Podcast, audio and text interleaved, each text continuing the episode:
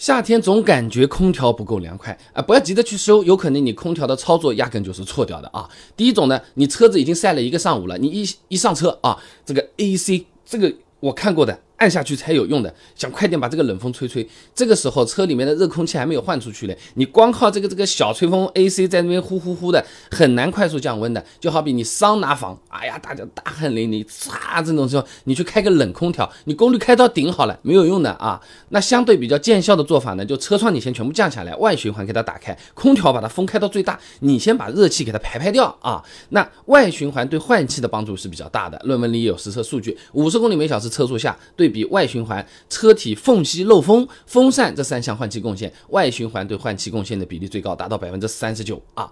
那我们先开窗，呃，开外循环通风，哎，等里面没有那么烫了啊，还行了，然后再打开 AC 这个按钮，凉的它反而更快啊。那第二种呢，一上车啊，空调风力直接开到最大，哇！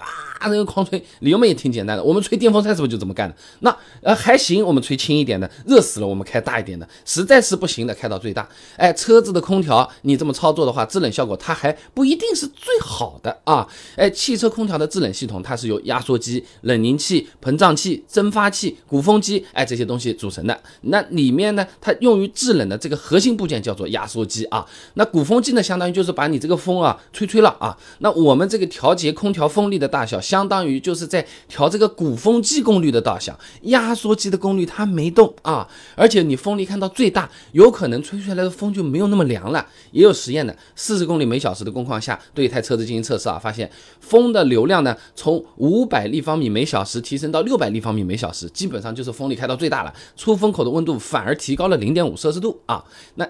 也好理解的，你风开太大，这个冷气它被稀释掉了嘛，吹出来的风反而不够凉了啊。虽然吹出来的冷风变多了，但可能降温效果跟三档四档是差不多的啊。那么夏天怎么开空调更凉快？今天算是有点思路。那么夏天开空调到底有多费油呢？是不是风力越大越费油呢？还是温度越低越费油呢？你要是感兴趣的话，你点个赞，评论区留个言，我们讨论讨论。哎，真的大家关心多，我们下期就来讲这个。